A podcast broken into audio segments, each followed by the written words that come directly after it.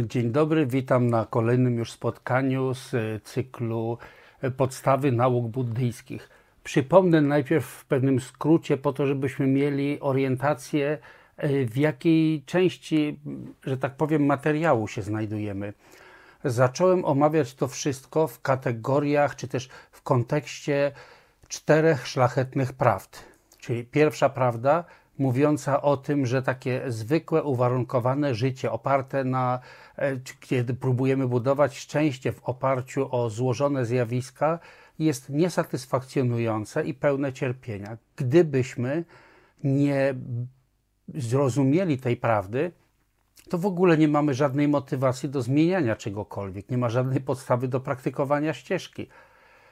Druga prawda mówi, że ten brak satysfakcji to cierpienie ma określone przyczyny, że nie bierze się znikąd, że nie jest naturalnym, wrodzonym stanem ludzkiego istnienia, ale że ma pewne określone przyczyny, co jest niezwykle, e, można powiedzieć, e, inspirujące czy też optymistyczne, bo to oznacza, że da się usunąć przyczyny, więc da się również usunąć skutek. Przypomnę, że przyczynami cierpienia są przede wszystkim negatywne czyny oraz emocjonalne splamienia, z powodu których te czyny popełniamy. A praprzyczyną ich wszystkich jest y, podstawowa niewiedza, brak zrozumienia prawdziwej natury rzeczywistości, którą postrzegamy, prawdziwej natury nas samych, relacji pomiędzy nami, którzy postrzegamy i reagujemy, a tym, co jest postrzegane. Trzecia z prawd mówi o tym, że istnieje stan, który jest poza cierpieniem i poza brakiem satysfakcji. To jest prawda, która właściwie określa cel. I trzecia prawda powiązana jest bezpośrednio z czwartą, która mówi, że istnieje ścieżka prowadząca od naszego zwykłego, uwarunkowanego, pełnego splamień, zaciemnień stanu do stanu, który jest całkowicie poza cierpieniem. Jeśli przejdziemy ścieżkę, osiągniemy cel. Jeśli nie będziemy kroczyć ścieżką, to cytując klasyczne teksty, samsara sama z siebie nigdy się nie uwolni. I potem zacząłem bardziej, bardziej szczegółowo objaśniać e, to, co dotyczy ścieżki.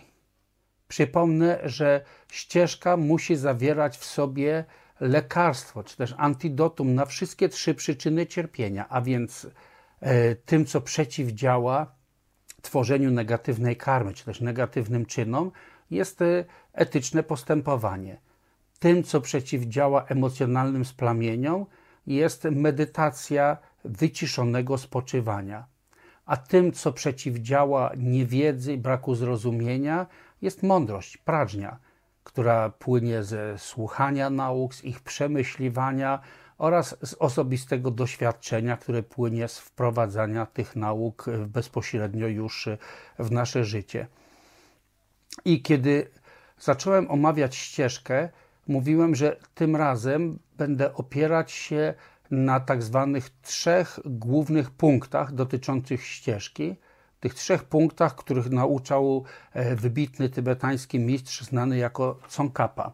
Pierwszy z tych punktów mówi, gdy dzięki kontemplacjom pożądanie samsarycznych wspaniałości nie pojawia się nawet przez chwilę, a pragnienie wyzwolenia powstaje nieustannie dniem i nocą, wówczas zrodziło się prawdziwe wyrzeczenie – i pokazywałem w kontekście wielu innych nauk, nauczycieli, jak powiedziane jest, że bez tej podstawy odwrócenia umysłu od samsarycznych motywacji, samsarycznych celów, nie ma mowy o kroczeniu jakąkolwiek ścieżką, nawet jeśli będziemy stosować rozmaite techniki buddyjskie z różnych tradycji, z różnych dziedzin buddyzmu, ćwiczenie samych tylko yy, medytacji, również e, ćwiczeń werbalnych, tak jak powtarzania mantry czy jakichkolwiek rytuałów, jeżeli wypływa to ze zwykłych samsarycznych motywacji, takich jak pragnienie uznania, pragnienie e, osiągnięcia osobistych korzyści itd., tak to nie jest to żadna duchowa ścieżka, nawet jeśli z zewnątrz będziemy wyglądać jak doskonały praktykujący. Właśnie tym punktem, który rozgranicza, czy jest to autentyczna ścieżka prowadząca do wyzwolenia, czy nie, jest ta postawa wyrzeczenia, czyli odwrócenia umysłu od samsarycznych zainteresowań. Teraz dochodzimy do zainteresowań czy też motywacji. Teraz dochodzimy do drugiego punktu ścieżki, który mówi: jeśli wyrzeczenie nie jest przeniknięte czystą motywacją, nie stanie się przyczyną wspaniałej szczęśliwości najwyższego przebudzenia. Dlatego, o mądrzy, wzbudźcie najwyższą bodhicittę. Czyli mówiąc krótko, nawet jeżeli posiadamy wyrzeczenie i jeżeli będziemy stosować odpowiednie metody, to istnieje możliwość dojścia do uwolnienia się od cierpienia i jego przyczyn. Istnieje taki stan, który można określić mianem pasywnego wygaśnięcia, stan, w którym zarówno gromadzenie negatywnej karmy, jak i emocjonalne splamienia, z których te działania, przypomnę, że karma oznacza po prostu działanie, czyn z których te działania wypływają, te zostają usunięte. Jest to stan, w którym jesteśmy wolni od samsary, ale popadamy w coś, co by było podobne do pewnego letargu, takiego pasywnego wygaśnięcia. Nie jest to stan na wieczność, na szczęście, ale trwa niewyobrażalnie długo przez normalnie wiele, wiele żywotów, nawet e, najdłużej żyjących w samsarze istot, trwałby taki stan wygaśnięcia. Niemniej ten sposób praktykowania nie usuwa tych najsubtelniejszych zaciemnień niewiedzy, które są przyczyną emocjonalnych splamień i negatywnych, y, y, negatywnych działań. Tę najsubtelniejszą niewiedzę można usunąć tylko dzięki praktykowaniu ścieżki bodhisattwy, czyli wzbudzeniu w swoim umyśle bodhicitty i realizowaniu wszystkich praktyk, które się z tą motywacją wiążą. Dlatego jest powiedziane, że właśnie tylko ten wielki pojazd, czy też ścieżka bodhisattwy prowadzi do pełnego stanu Buddy, do wszechwiedzy stanu Buddy, do tej zdolności przejawiania rozmaitych aktywności dla dobra czujących istot. A więc stan Buddy jest nie tylko wyzwoleniem dla siebie, nie jest pasywnym wygaśnięciem, ale jest tym, co jest zarówno wolnością od błędów samsary, jak i też od pasywnego wygaśnięcia. Jest poza skrajnościami i jest jednocześnie wyzwoleniem dla siebie i jednocześnie bezwysiłkowym, takim naturalnym przejawianiem aktywności dla dobra wszystkich czujących istot.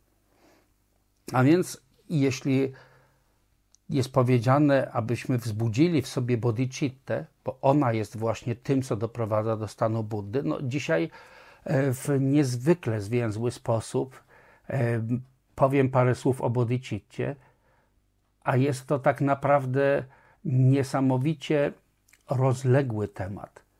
Klasycznej literaturze buddyjskiej znajdujemy bardzo szczegółowe analizy, różnego rodzaju podziały, instrukcje, w jaki sposób wzbudzać i podtrzymywać w sobie e, ten stan, który nazywamy bodhicittą.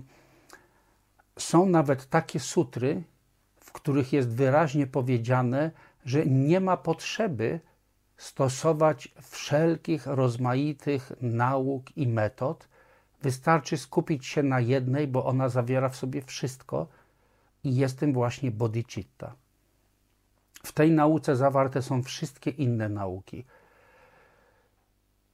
to też, mimo że kilka spotkań poświęciłem na szczegółowe rozważania o tych rozmyślaniach odwracających umysł od samsary, teraz temat, który można powiedzieć jest główną treścią nauki buddyzmu Mahayany, zawrę w jednym krótkim spotkaniu, dlatego że w przyszłości, jeżeli będziemy kontynuować e, e, dalej takie spotkania, wykłady, streamingi, to pojawi się na pewno jeszcze wiele okazji przyglądania się temu z różnych stron.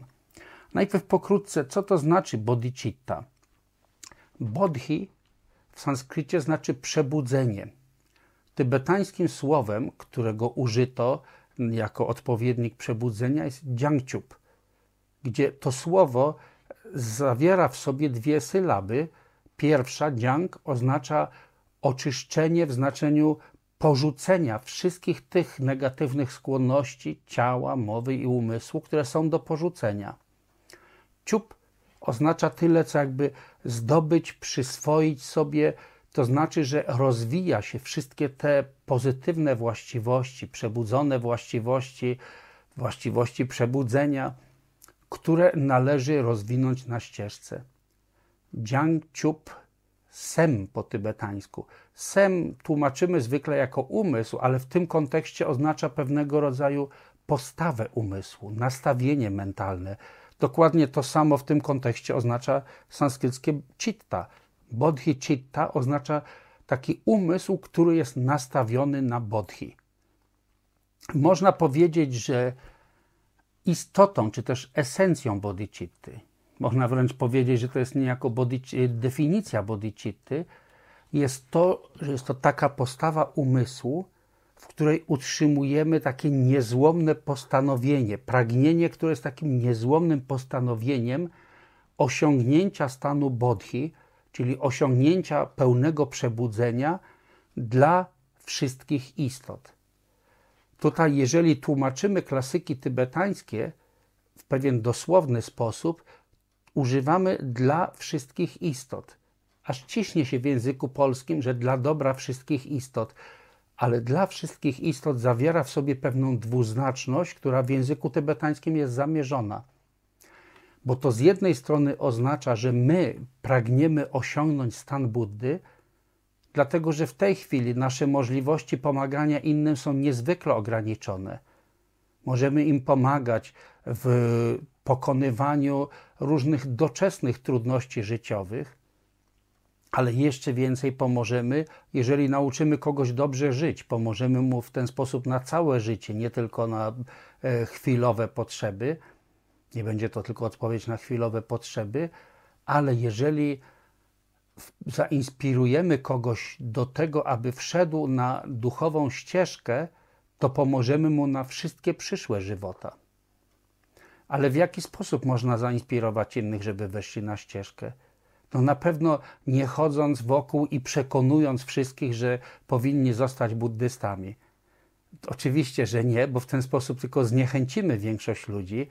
W buddyzmie wręcz mówi się, żeby nie nauczać tych, którzy do tego nie dojrzeli w znaczeniu, nie mają sami zaufania do nauk, nie proszą o to, nie mają intencji zastosowania nauk. Nawet e, warto zwrócić uwagę na to, że e, jedną z cech charakterystycznych buddyzmu, z cech charakterystycznych buddyzmu jest to, że mamy tutaj tak wiele różnego rodzaju chociażby modlitw, dobrych życzeń, które wyrażamy przy tak wielu okazjach, modlitw o to, aby wszystkie istoty osiągnęły szczęście i przyczyny szczęścia. Ale nie mamy ani jednej modlitwy o to, ażeby wszystkie istoty stały się buddystami. Nie to jest celem. Celem jest szczęście wszystkich istot. I definicja bodhicitty to jest właśnie to, że pragniemy pełnego przebudzenia, szczęśliwości stanu Buddy dla wszystkich istot ponieważ sami nie mamy teraz możliwości wprowadzania innych na ścieżkę przez to, że będziemy ich swoim przykładem inspirować. Tych, którzy już są na ścieżce, nie potrafimy prowadzić w bezbłędny sposób, bo sami jesteśmy początkującymi, popełniamy błędy. Tak samo jak nie potrafimy tych, którzy już są u kresu ścieżki, doprowadzić do całkowitego spełnienia, wszystkie te trzy etapy wprowadzać na ścieżkę, prowadzić na ścieżce, doprowadzać do pełnej dojrzałości, do kresu ścieżki, będziemy to mogli dokonywać tego tylko jeśli sami staniemy się Buddami. A więc dla dobra innych aspirujemy do tego, żebyśmy sami stali się Buddami, ale równocześnie ta sama definicja oznacza, że życzymy, żeby wszystkie istoty bez wyjątku osiągnęły stan Buddy. Nawet przy dokładniejszych analizach tej definicji mówi się, że ona ma te dwa zasadnicze punkty, że celem są wszystkie czujące istoty, czy też punktem odniesienia. Gdyby tak było, że życzymy uwolnienia się od cierpienia i od przyczyn cierpienia, oraz osiągnięcia zarówno doczesnej, jak i ostatecznej szczęśliwości życzymy prawie wszystkim istotom, za wyjątkiem tej i tej, której nie lubimy albo której uważamy, że to, to jej się nie należy, to nie jest to postawa bodhisattwy. Jest to zwykła stronniczość, jakich jest wiele i jest to dosyć powszechne w tym świecie, że swoim bliskim i tych, których e, w jakiś sposób akceptujemy, potrafimy życzyć dobrze, a tym, których nie akceptujemy, nie życzymy dobrze, wręcz e, przeciwnie. Postawa bodhisattwy dotyczy wszystkich istot bez żadnego wyjątku. I z drugiej strony, gdybyśmy wszystkim tym istotom życzyli jedynie doczesnego szczęścia, a nie pełnego przebudzenia stanu Buddy, to też nie jest to bodhicitta. Bodhicitta oznacza, że pragniemy, aby każda czująca istota bez najmniejszego wyjątku osiągnęła stan Buddy.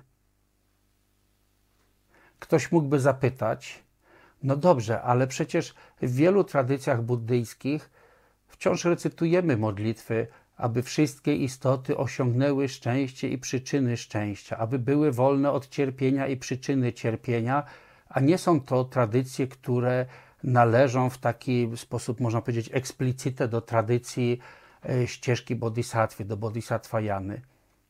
Otóż istnieje tu bardzo istotna różnica można mieć bardzo, bardzo szlachetne i bardzo dobre nastawienie ukierunkowane na to, ach, życzyłbym, żeby wszystkim istotom działo się dobrze, chciałbym, żeby wszystkie istoty były szczęśliwe, no ale jak mi się nie uda, to cóż, trudno. Ale nie brak mi dobrych życzeń.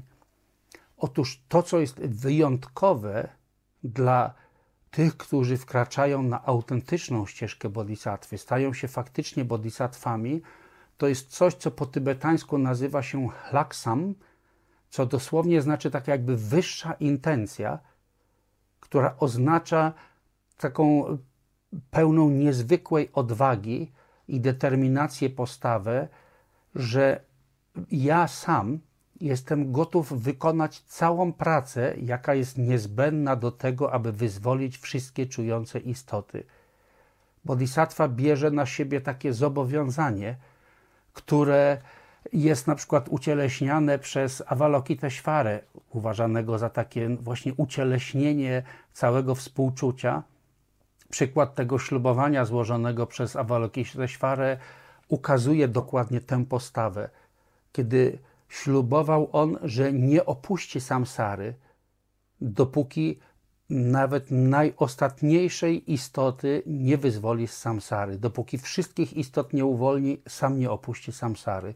To jest właśnie postawa bodhisattwy.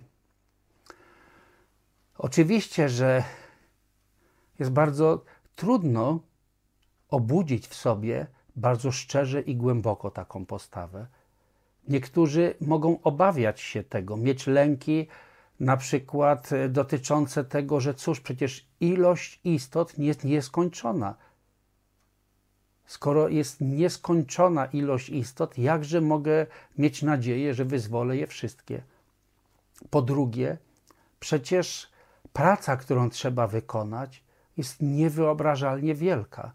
Będzie trwać czas niesłychanie długi. Nie potrafimy sobie wyobrazić, wyliczyć, ile czasu może trwać praca do wyzwolenia wszystkich istot. Co więcej, być może dla dobra innych trzeba podjąć się niewyobrażalnych trudów. Bodhisattwowie na przykład ślubują, że odrodzą się w najniższych sferach egzystencji, że będą świadomie odradzać się w piekłach, doświadczając wszystkich cierpień, jakie tam są, po to, żeby móc pomagać istotom, które tam cierpią, nawiązywać z nimi te więzi, dzięki którym będą mogli je wyprowadzać. Będą mogli wyprowadzać te istoty z niższych światów. Czy też jest wiele historii pokazujących, jak w tym świecie, jak e, różni wielcy mistrzowie w przeszłości, no, uważamy ich za wielkich mistrzów właśnie dlatego, że mieli taką postawę, iż nie bacząc na własne trudy, potrafili wchodzić w takie sytuacje, w których narażali się na niezwykle wielkie cierpienie, ale dobro innych tego wymagało i bez wahania, bez wahania właśnie się w to angażowali. Z tego powodu, ponieważ ilość istot jest nieskończenie wielka, czas pracy dla ich dobra nieskończenie długi, trudy, jakich trzeba się podjąć, są nieskończone. Dlatego kogoś, kto obudzi w sobie szczerą, autentyczną postawę bodhisattwy, czy bodhicittę, nazywa się bodhisatwą. Po tybetańsku bodhisattva to Jiangchup Sempa, czyli Jiangchup Sem, wiemy, to jest bodhicitta. Pa, ta końcówka oznacza bohatera, kogoś nieustraszonego, kto ma odwagę wziąć na siebie takie zobowiązanie. Tego rodzaju zobowiązanie, tego rodzaju postawa, poparta potem wszystkimi działaniami, które wypływają z takiej motywacji, ona właśnie doprowadza do stanu Buddy. Na przykład y, w historii żywotów, y, poprzednich żywotów Buddy Shakyamuniego znajdujemy opowieści, które e, w sutrach są przypisywane samemu Buddzie, że to on opowiadał o swoich poprzednich żywotach, jak na przykład trzy niezmierzone kalpy temu, czyli całe cykle powstawania, zanikania wszechświata, jak tak wiele żywotów temu, złożył właśnie ślubowanie bodhisattwy. I tą niepoliczalną ilość żywotów stale pracował dla dobra innych, gromadził zasługę, która doprowadziła go do tego, że ponad 2560 lat temu e, w tym miejscu, które znamy dzisiaj jako Bodgaja, pod drzewem Bodhi, dokończył swoją ścieżkę, został w pełni przebudzonym Buddą. Jest to oczywiście masło maślane w pełni przebudzonym Buddą. Buddha właśnie znaczy przebudzony, no ale używamy po polsku takich określeń żeby czasami dublować pewne nazwy i w ten sposób podkreślić pewne właściwości. W takim razie, skoro jest to tak niezwykła postawa, jak my, zwyczajni ludzie, możemy w ogóle liczyć na to, że tego rodzaju postawa może w nas zagościć? Otóż istotne jest, żeby najpierw zrozumieć, jak wielkie pożytki płyną z tego rodzaju postawy jak się zrozumie, dlaczego jest ona czymś tak szlachetnym, czymś tak bardzo wyjątkowym, czymś, co prowadzi nas najszybciej do uwolnienia się od cierpienia i pozwala prowadzić innych do uwolnienia od cierpienia. Najszybciej przynosi nam szczęśliwość i jest tym, co pozwala przynosić szczęśliwość, zarówno doczesną, jak i tą ostateczną, wszystkim innym istotom. Kiedy zrozumiemy, że nic innego, żadna inna cnota, żadna inna dobra właściwość, ani mądrość, ani etyczność, ani żadne inne aspekty duchowej praktyki same w sobie, jakby pozbawione kontekstu innych, e, e, innych motywacji, postaw, jak same w sobie nie są tyle warte, co bodhicitta, że ona przewyższa wszystkie inne właściwości. Jak to zrozumiemy, to powstanie w nas pragnienie obudzenia w sobie takiej postawy. W jaki sposób to się dzieje, a to już jest zależne od okoliczności, od indywidualnych karmicznych uwarunkowań. Niektórzy na przykład, spotykając się z literaturą Mahajany, czytając o tym, że istnieje taka postawa bodhisattwy, mogą tak od razu poczuć się zainspirowani, że tak, tak, ja, ja chcę, my chcemy w to wkraczać. Pamiętam, jak e, w latach 70., w początkach naszej grupy buddyjskiej, jeszcze w, w Krakowie się to wszystko zaczynało, jak e, z przyjaciółmi dostaliśmy pierwsze takie teksty do ręki no wszyscy z wielkim entuzjazmem, tak jakbyśmy, nie wiem, odkryli jakąś taką radosną, nie wiem, do czego to porównać wręcz. Z wielkim entuzjazmem pragnęliśmy się temu poświęcić. Bywa tak, że ktoś spotykając jakiegoś bodhisatwę, który sam ucieleśnia sobą takie właściwości, e, budzi w swoim sercu tego rodzaju potencjał. Znam osobiście wiele osób, które właśnie spotkawszy tego czy innego lamę, z którym miały taką właśnie karmiczną więź. Oczywiście jako uczeń Tengi Rinpoche mogę dać najwięcej przykładów y, Tengi Rinpochego, jak ludzie spotkawszy go po prostu postanawiali w jakiś sposób odmienić swoje życie. Inni, widząc wielość cierpienia, dochodzą do wniosku, że muszą tak z gruntu rzeczy e, coś z tym zrobić. Inni, mając przyjaciół, duchowych przyjaciół, są zachęceni, zainspirowani przykładem przyjaciół. Są różne okoliczności, w których budzi się to, że ktoś myśli, a chciałbym w sobie obudzić taką postawę. I oczywiście, że na początku to jest tak jak mała roślinka, może być bardzo łatwo zniszczona przez grad, zdeptana. Wielkiego drzewa już e, nie tak łatwo zadeptać. No, z wichurami różnie bywa, może nie idealny przykład e, wziąłem. W każdym razie na początku może taka postawa nie będzie w nas całkowicie stabilna. Może będzie tak, że w tych sprzyjających okolicznościach budzi się w nas, a potem o niej zapominamy a potem może mamy przez jakiś czas wątpliwości, a potem znów spotykamy się na przykład z nauczycielem, z literaturą i znowu budzi się w nas taka, taka pełna inspiracji i radości e, postawa, tak, ja chcę to w sobie rozwinąć. Więc najważniejszy jest ten początkowy moment. Jak ja to żartobliwie mówię, czasami najważniejsze to chcieć mieć dobre chęci. Nie zawsze będziemy mieli tę czystą motywację, ale jeśli doceniamy, jak bardzo dobrym i szlachetnym jest ona, jest czymś dobrym i szlachetnym, to wtedy powstaje w nas chęć podtrzymywania, kultywowania w sobie tej postawy. I wtedy stosujemy różne metody, które sprawiają, że ona w nas się pogłębia, staje się coraz silniejsza, towarzyszy nam coraz częściej. Na początku najważniejsze jest, żeby unikać takich postaw, które są przeciwstawne postawie bodhisattwy, które by po prostu były złamaniem takiej postawy. Mamy tutaj dwa główne rodzaje postaw. Pierwsze z nich to wykluczanie ze swojej motywacji czujących istot. Na przykład poprzez myślenie, że ten i ten człowiek jest pełen złych, negatywnych cech on powinien cierpieć. Czyli w ten sposób życzymy komuś cierpienia. Albo jeżeli ktoś w jakiś sposób nam zaszkodził, na przykład z uczucia takiego rewanżu, nienawiści, myślimy, choćbym mógł ci pomóc, to i tak tobie nie pomogę. Na przykład ktoś byłby chory, na przykład uległby wypadkowi, moglibyśmy pomóc, ale mamy taką postawę, nawet gdyby coś takiego się zdarzyło i mógłbym pomóc, to Tobie nie pomogę. To jest złamanie postawy bodhisattwy. To jest postawa całkowicie przeciwstawna postawie bodhisattwy, czyli bodhicitcie. Można zapytać, ile osób trzeba wykluczyć, czy ile istot wykluczyć ze swojego umysłu, żeby postawa była złamana. Nawet jeśli wykluczy się tylko jedną istotę, nie jest to już postawa bodhisattwy.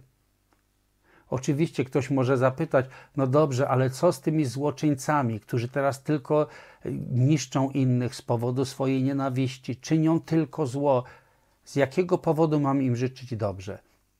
Ano właśnie z tego powodu, że dokładnie tak samo jak i my, mają oni w sobie potencjał stanu Buddy.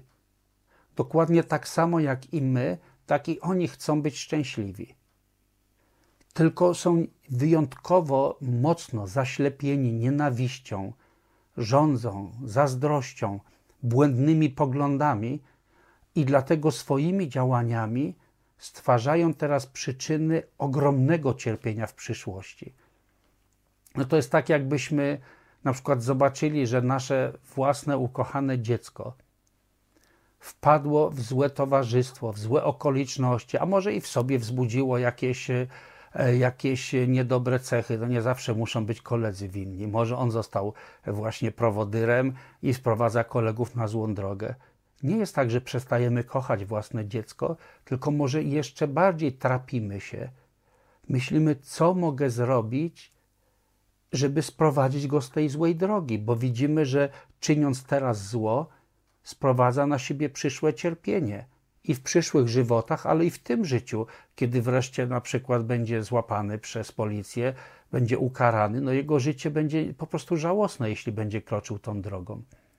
A więc nawet jeżeli jakaś czująca istota popełnia wiele zła, to może nawet tym bardziej wymaga współczucia. Jak to zrobić, żeby powstrzymać ją przed czynieniem zła, to jest inne zagadnienie. Nie o tym w tej chwili mówimy. W tej chwili mówimy o postawie, o tej części praktyki zwanej motywacją. Nie wykluczamy kogoś ze swojego współczucia, czyli pragnienia, żeby nie cierpiał i nie stwarzał przyczyn cierpienia. Nie wykluczamy kogoś z miłującej dobroci, czyli życzenia, żeby był szczęśliwy i miał przyczyny szczęścia, stwarzał przyczyny szczęścia. Ale no, czasami jest tak, że nie jesteśmy w stanie teraz bezpośrednio zatrzymać jakiegoś zła. Na przykład słyszymy, że w tym czy w tamtym miejscu na świecie są tacy ludzie, którzy czynią tak wiele zła, a my tutaj, siedząc tu, gdzie jesteśmy, nie jesteśmy w stanie nic z tym zrobić. Ale możemy chociaż wysyłać dobre życzenia i stwarzać takie pragnienia, modlitwy o to, ażebyśmy w przyszłych chociaż żywotach, jeśli nawet nie damy radę w tym, żebyśmy w przyszłych żywotach nabrali takiej siły i zdolności, żebyśmy byli w stanie powstrzymywać innych od czynienia zła, inspirować do dobrych czynów. Natomiast na pewno nie wykluczamy takich, powiedzmy, ograniczmy się dzisiaj tylko do ludzi, nie wykluczamy takich ludzi ze swojej motywacji. Więc to wykluczanie innych ze swojego umysłu jest tym, co sprawia, że przestajemy być bodhisatwą. Jest to przeciwstawne bodhicitcie. Druga postawa, czy też drugi sposób na porzucenie bodhicitty, to jest przyjmowanie takich motywacji, które są temu przeciwstawne. Na przykład ktoś poznał nauki o tym, jak wiele pożytku płynie z postawy bodhisattwy, a później zaczyna myśleć, ach nie, ale to jest tak dużo pracy, działanie dla dobra innych, a co ja z tego będę miał? Nie, od tej pory czas troszczyć się tylko o własne korzyści i w ten sposób odrzuca bodhicitta jak coś bezwartościowego. Albo nawet jeśli myśli, tak, bodhicitta jest czymś, czymś szlachetnym, czymś dobrym, wspaniale, że istnieją Buddowie i Bodhisattwowie, ale ja to i tak nie dam rady. To przekracza moje możliwości. Ja w ogóle nie dam rady niczego dobrego zrobić dla innych. Jak mamy taką postawę, to faktycznie nie będziemy w stanie niczego dobrego zrobić, ale jest to postawa przeciwstawna bodhicitcie. Jeżeli unikamy tych dwóch, wykluczania czujących istot i przyjmowania postaw, które są całkowicie przeciwstawne bodhicitcie, już jest to wystarczająco dobre. Nawet jak nie mamy takiej wielkiej determinacji, takiej pełnej siły motywacji bodhisattwy, ale od czasu do czasu chociaż wyrażamy dobre życzenia, ach, chciałbym się stać tacy jak bodhisattwowie, próbuję jak tylko mogę, nawet jeżeli potkniemy się czasem, ulegniemy jakimś emocjonalnym splamieniom, będziemy pod ich wpływem działać w sposób, który nie przystoi bodhisattwie, to zaraz jak tylko zorientujemy się, nie, to było niegodne, nie tak chciałem, nie takie były moje pragnienia, żałujemy tego i wzbudzamy z powrotem bodhicittę, to ciągle jeszcze jesteśmy na ścieżce, ciągle powracamy na nią. To trochę tak jak dziecko uczy się chodzić, i co chwilę potknie się, przewróci, ale później się podnosi i próbuje znowu iść. Potem znowu nie umie utrzymać równowagi, upadnie, ale stopniowo w miarę treningu zacznie chodzić w sposób już taki pełen kontroli, zdecydowany. Podobnie jako początkujący bodhisattwowie, z pewnością będziemy mieli potknięcia i upadki, ale zawsze potem staramy się podnieść i kontynuować swoje wysiłki kiedy mówimy o bodhicitcie, czyli o postawie bodhisattwy, to w klasycznej literaturze znajdujemy różnego rodzaju analizy pokazujące, jak ta całość, którą nazywamy postawą bodhisattwy, jak może być rozumiana w różnych aspektach. Podkreślam, że jest to jedna postawa umysłu, ale żeby ją dobrze zrozumieć i ćwiczyć się w niej, dobrze jest popatrzeć często na różne, można powiedzieć, jej aspekty. Tacy klasycy, jak na przykład e, drugi Buddha Nagarjuna, taki, taki przydomek jest mu e, często dawany, jeden z, z wybitnych indyjskich mistrzów, wskazywał na to, że istnieje bodhicitta ostateczna i bodhicitta względna.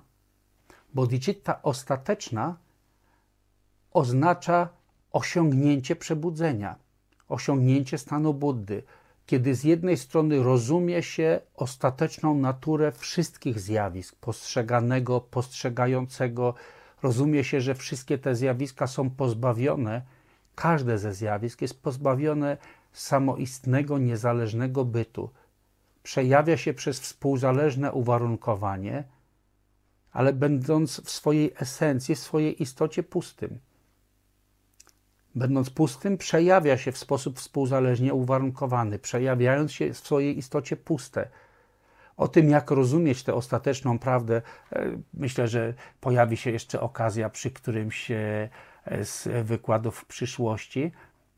W każdym razie to rozumienie pustej natury wszystkich zjawisk, połączone w jedno, będące nieoddzielne od nieograniczonego współczucia wobec wszystkich czujących istot, to jest nazywane ostateczną bodhicittą. Można powiedzieć, jak dojść do urzeczywistnienia tej bodhicitty tylko poprzez stosowanie nauk względem siebie, stosowanie ich samemu, pogłębianie swojego doświadczenia, aż w pewnym momencie, pokonując najpierw błędne poglądy na poziomie intelektualnym, później próbując postrzegać rzeczywistość poprzez pryzmat właściwych poglądów, dojdziemy do doświadczenia. Czasami będziemy doświadczać naturę zjawisk jako wolnych od skrajności realizmu i nihilizmu, przejawiających się przez współzależne uwarunkowania, ale będących w istocie pustej, pustymi. Stanie się to naszym doświadczeniem i w końcu stabilnym urzeczywistnieniem. A więc ta bodhicitta rodzi się poprzez naszą praktykę, poprzez kontemplowanie ostatecznej natury zjawisk. Od chwili, kiedy ktoś posiądzie ten rodzaj doświadczenia, będzie to już osobistym doświadczeniem, a nie tylko teorią, intelektualnymi rozważaniami, od tej chwili nazywa się kogoś faktycznym bodhisatwą. Nazywa się to pierwszym poziomem bodhisattwy i przez kolejne 10 etapów ktoś będzie krączył, kroczył, aż w końcu po ukończeniu 10 stopnia bodhisattwy zostanie Buddą. Względna bodhicitta to nic innego jak pragnienie doprowadzenia wszystkich istot do stanu Buddy. Wszystkich istot, więc nie wykluczając nas samych, też jesteśmy czującą istotą. I ta względna bodhicitta oznacza pragnienie osiągnięcia tego ostatecznego celu. Nie osiągnie się ostatecznej bodhicitty, jeśli wcześniej nie było tej nieegoistycznej postawy, pragnienia doprowadzenia wszystkich istot do stanu Buddy, bo tylko to pokonuje ten nasz nawyk, którego się kurczowo trzymamy psychicznie, nawyk lgnięcia do poczucia ja, ja, moje szczęście, to jest najważniejsze.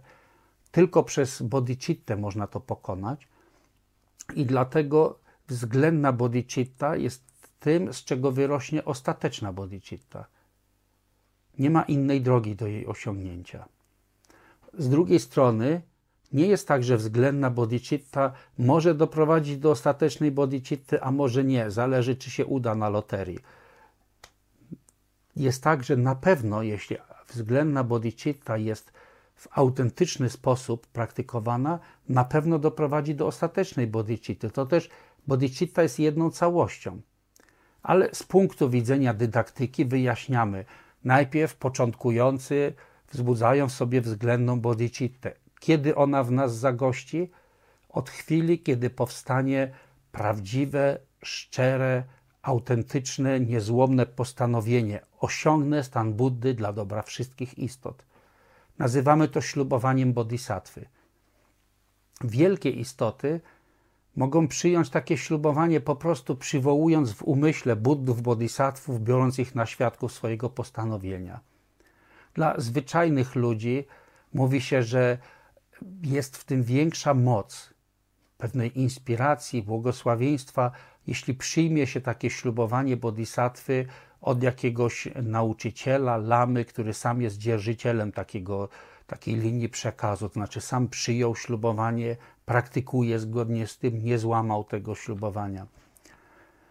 A więc z chwilą przyjęcia takiego ślubowania wkracza się na ścieżkę bodhisattwy.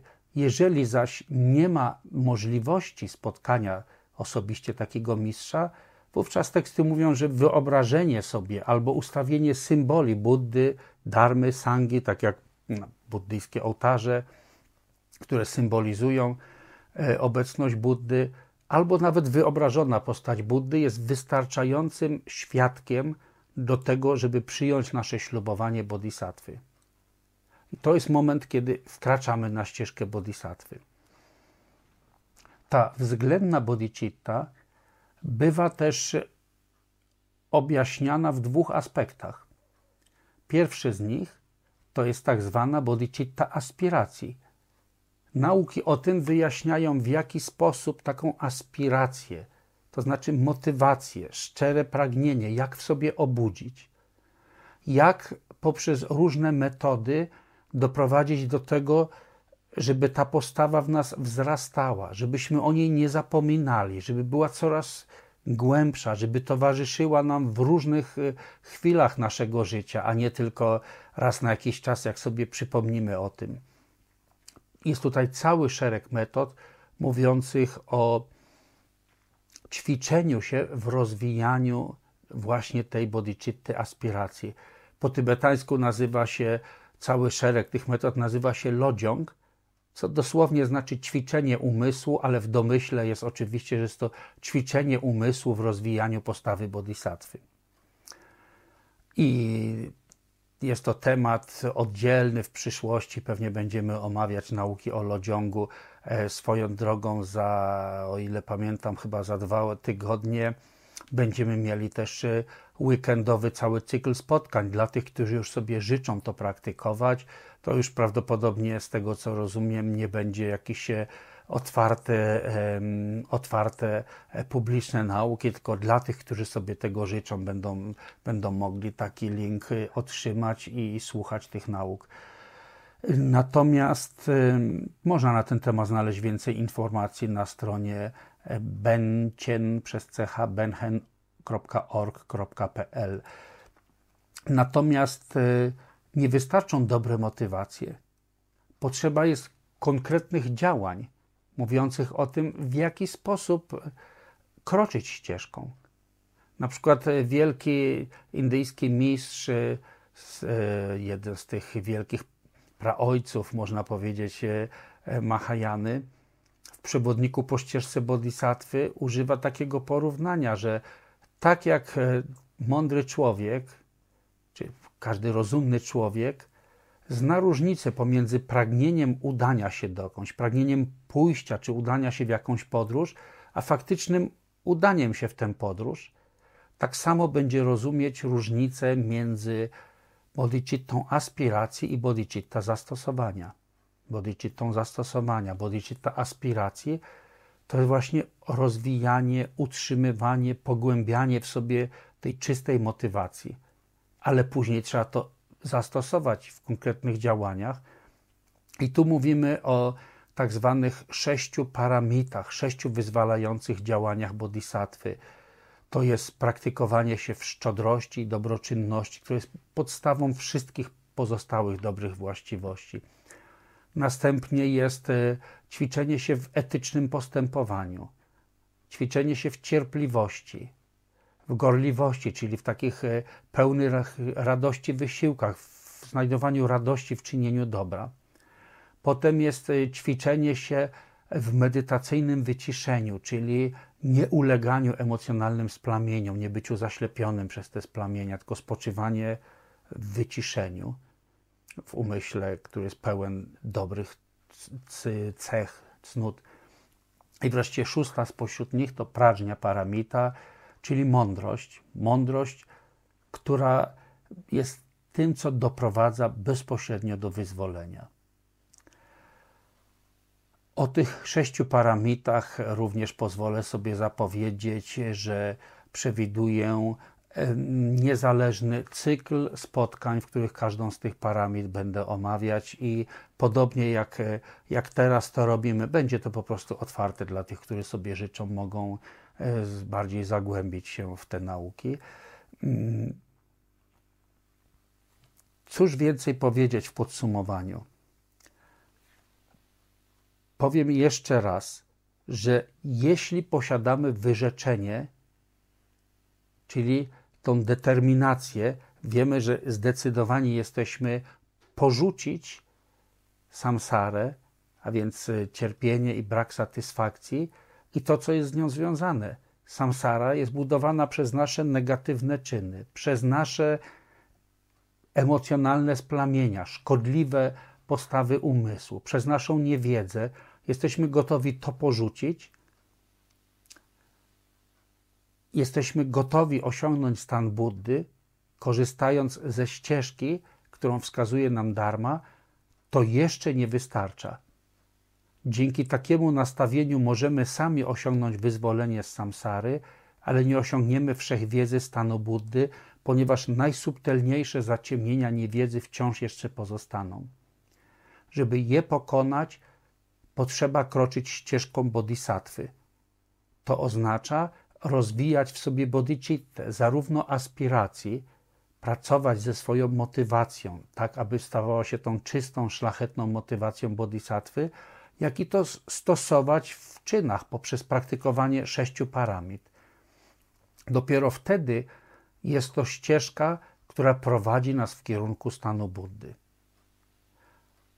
Ale konieczny jest także trzeci punkt spośród trzech głównych punktów. Pierwsze wyrzeczenie, drugie bodhicitta, trzeci punkt mówi, jeśli brak ci pradżni, czyli tej najwyższej mądrości, urzeczywistnienia prawdziwej natury, to nawet jeśli nabrałeś wprawy w wyrzeczeniu i bodhicitcie, nie będziesz w stanie uciąć korzenia samsary.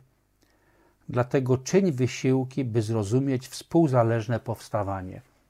Dlatego na następnym spotkaniu postaram się pokrótce przedstawić e, nauki mówiące właśnie o tej ostatecznej naturze, czyli innymi słowy też o ostatecznej bodhicitcie. Można by tu jeszcze kilka innych synonimów e, przytoczyć, ponieważ to podsumuje w pewien sposób to, co jest na ścieżce ważne i na tym zakończymy ten cykl dotyczący podstaw nauk buddyjskich, ponieważ będziemy wiedzieli, dlaczego chcemy praktykować, bo chcemy porzucić prawdę o cierpieniu i o przyczynie cierpienia, bo chcemy urzeczywistnić to, co jest poza cierpieniem, a żeby to osiągnąć, musimy przejść ścieżkę. Będziemy wiedzieli, jakie są trzy główne punkty ścieżki, i jeżeli kogoś to inspiruje, jeśli ktoś ma takie takie życzenie, takie pragnienie, będzie mógł kroczyć ścieżką i w osobnych, e, niezależnych już od, od tego cyklu e, podstaw e, nauk buddyjskich, w osobnych naukach będziemy mogli się dowiedzieć bardziej ogólnie, jak to robić, a szczegółowo, jaka praktyka jest właśnie dla nas, w naszej osobistej sytuacji najważniejsza, do tego zawsze jest najlepiej skorzystać z osobistej porady jakiegoś e, doświadczonego nauczyciela, e, i to jest coś, e, czego nie sposób przekroczyć.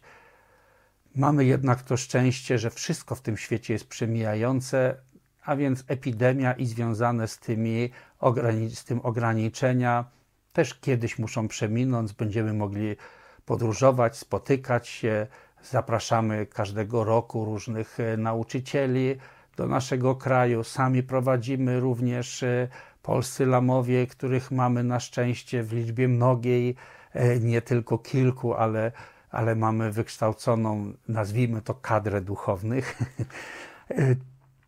Są w różnych miastach, w różnych ośrodkach, są tutaj na miejscu w Grabniku. Zawsze będzie można spotkać kogoś, posłuchać jakichś osobistych wskazówek i później je stosować. Na razie dziękuję za uwagę.